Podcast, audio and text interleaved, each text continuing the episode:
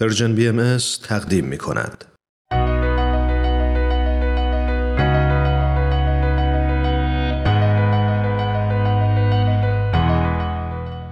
من تنین تشکر هستم. اومدم تا از قصه زندگی آدما بگم.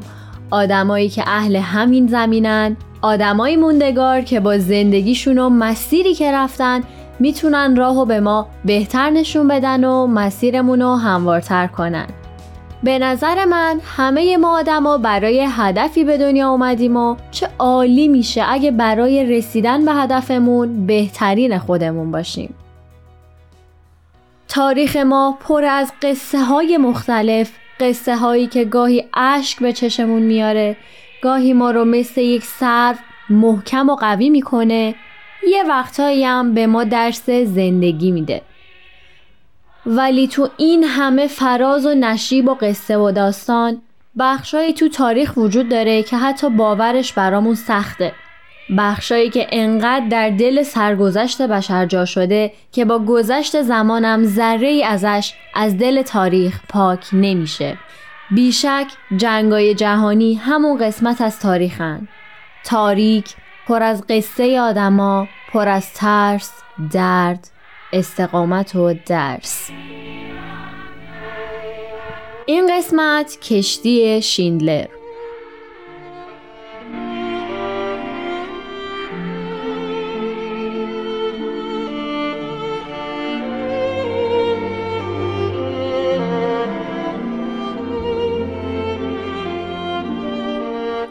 جنگ جهانی دوم دومین جنگ جهانی بود که از سال 1939 تا سال 1945 میلادی طول کشید. بیشتر کشور و قدرت های بزرگ جهان تو این جنگ شرکت کردن و تو قالب دو اتحاد نظامی برابر هم قرار گرفتن. متفقین و متحدین. بیشتر از 100 میلیون انسان درگیر این جنگ شدند راستش همش از خودم می‌پرسم چطور میشه فاجعه ای که یه دنیا رو تو خودش جا میده رو تو چند تا خط جا داد چند میلیون دقیقه لازمه تا فقط بشه یک کلمه از داستان 100 میلیون انسان جنگ زده رو گفت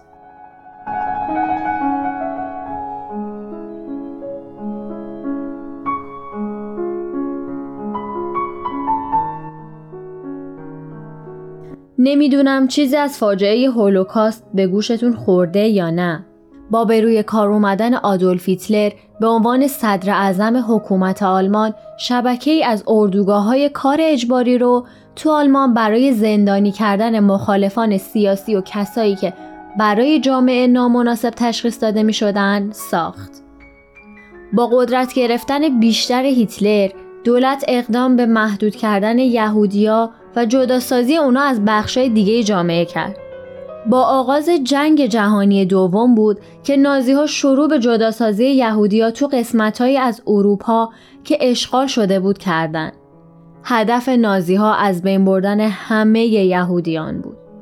هولوکاست به کشتار دست جمعی و نسل نزدیک به 11 میلیون نفر بر پایه نژاد و مذهب و ملیت تو جنگ جهانی دوم به دست نازی ها گفته میشه.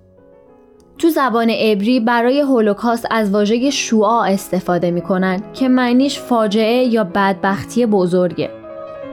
یکی از ویژگی های منحصر به فرد و البته دردناک هولوکاست که تو تاریخ بیش از خودش سابقه نداشته ایجاد اردوگاه های ویژه کشتار دست جمعی انسانا تو اتاقای گاز بود. تا قبل از اون هیچ مکانی تو دنیا مشخصا برای کشتار جمعی انسانها وجود نداشته.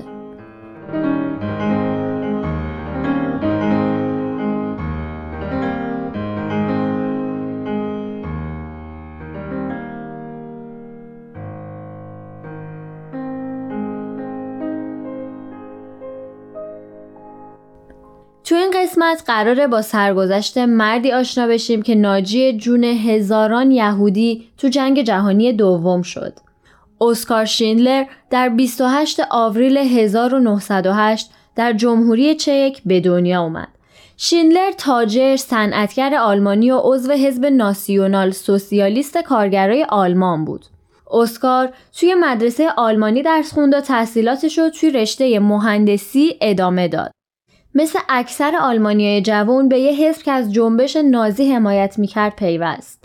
زمان کوتاهی بعد از اشغال لهستان تو سال 1939 شیندر که 31 سال داشت راهی کراکوف شد. شهری که حدود 60 هزار یهودی تو اون زندگی می‌کردن و به جایگاه فرماندار آلمانی تبدیل شد.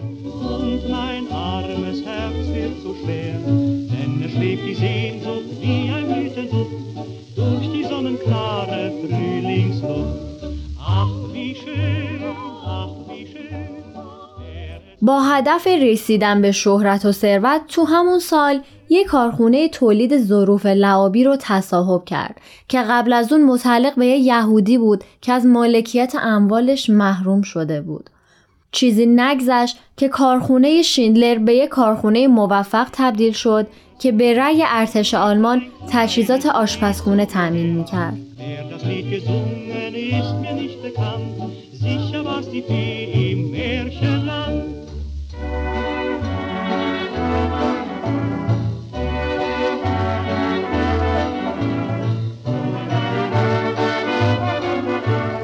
بیشتر شدن ظلم و ستم علیه یهودیان دیدن بیش از حد این حد از ناعدالتی باعث به وجود اومدن تغییرات عمیقی تو دیدگاه و طرز فکر شیندلر شد.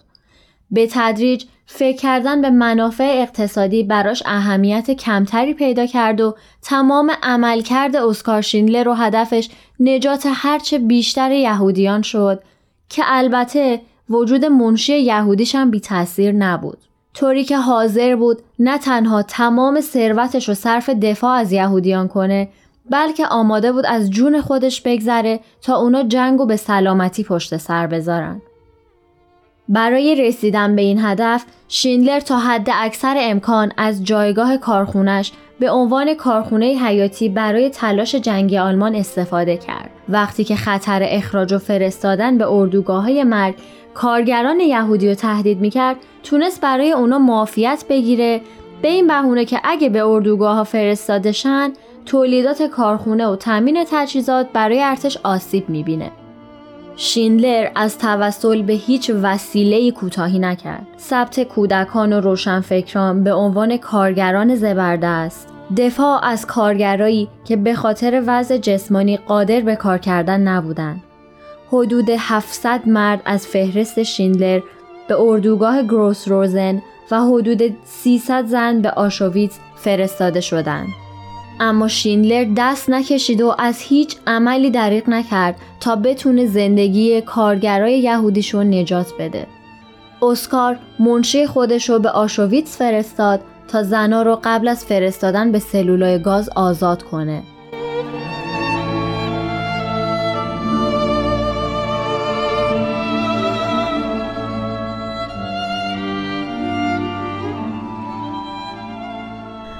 به نظر من لیستی که شیندلر از اسامی کارگرای کارخونه داشت لیست زندگی بود تو شرایطی که مرگ از باریدن برفم عادی تر شده بود.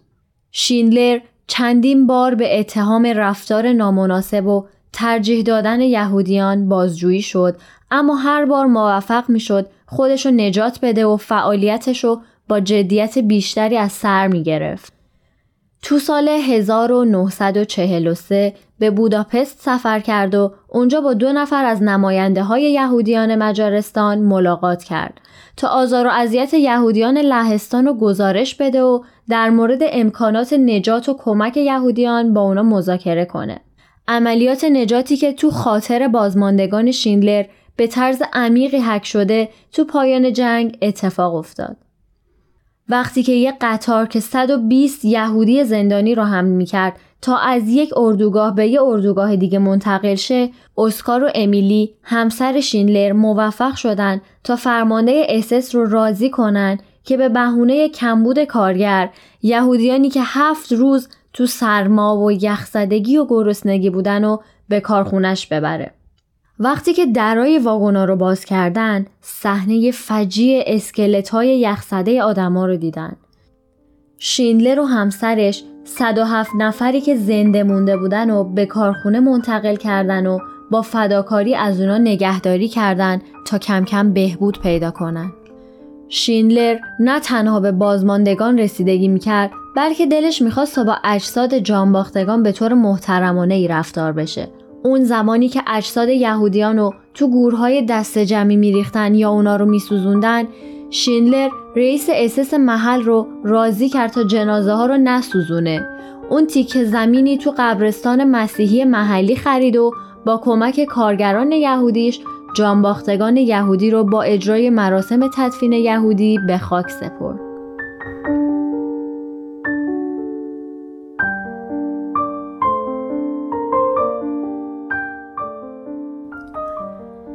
با پایان جنگ امیلیو شینلر با یهودیایی که نجات داده بودن خدافزی کردن و به آلمان برگشتن.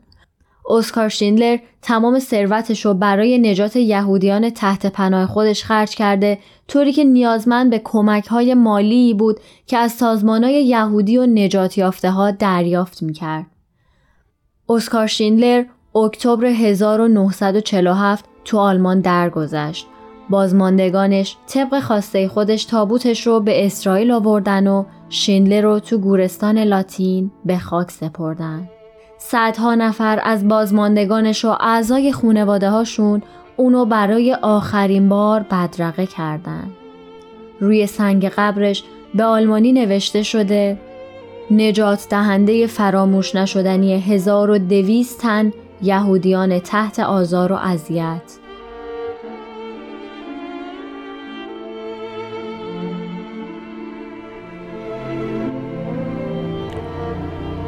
کاش می‌تونستم آدمای بیشتری رو بیارم. یعنی می‌تونستم بیشتر بیارم. نمی‌دونم. اگه فقط می‌تونستم بیشتر چه هزار و صد نفر هستن که همه زندگیشون مدیون تو هستند نگاشون کن. اگه پول بیشتری در ورده بودم. چقدر پول ریختم دور اونم علکی حدسش هم نمی‌تونی بزنی؟ اگه فقط نسل زیادی به خاطر کار تو به وجود خواهد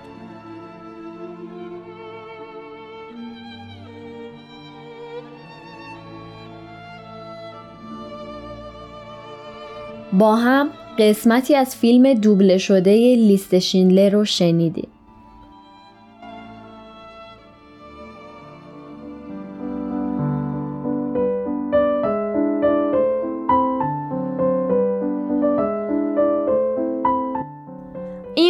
قسمتی از داستان زندگی مردی که تنها هدفش پیشرفت مادی بود ولی توی یکی از تاریک ترین نقطه های تاریخ تبدیل شد به ناجی انسان. آدمایی که به فجی ترین حالت ممکن کشته می شدن و تموم حقوقشون حتی حق زنده بودن ازشون گرفته می شد. داستان شینلر می‌تونه درس بزرگی به ما بده اینکه باور کنیم هرگز دیر نیست برای بهتر شدن. اینکه بدونیم هر قدرم خوبی کنیم و ناجی باشیم کمه و ما همیشه فرصت اینو داریم که فقط ذره چاشنی صلح و عشق ببخشیم به دنیایی که شاید برای خیلی تلخ باشه.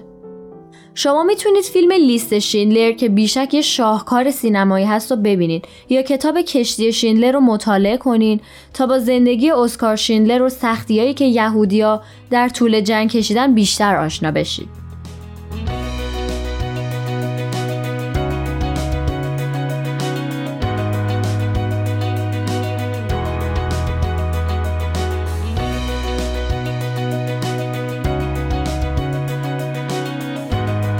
ممنون که همراه من بودید. امیدوارم که تا اینجا از شنیدن این برنامه لذت برده باشید. خوشحال میشیم که شما هم اگه الگویی دارین اسم اون شخص رو برای ما از طریق Persian BM contact توی تلگرام بفرستید. ممنون که با ما بودید تا یه شخصیت ماندگار رو با هم بشناسیم. شما می‌تونید این برنامه رو از تارنما، تلگرام یا SoundCloud Persian BM دنبال کنید. امیدوارم تا مسیر زندگی برای رسیدن به هدفتون هموار باشه. تا برنامه بعد خدا نگهدارتون. تهیه شده در پرژن BMS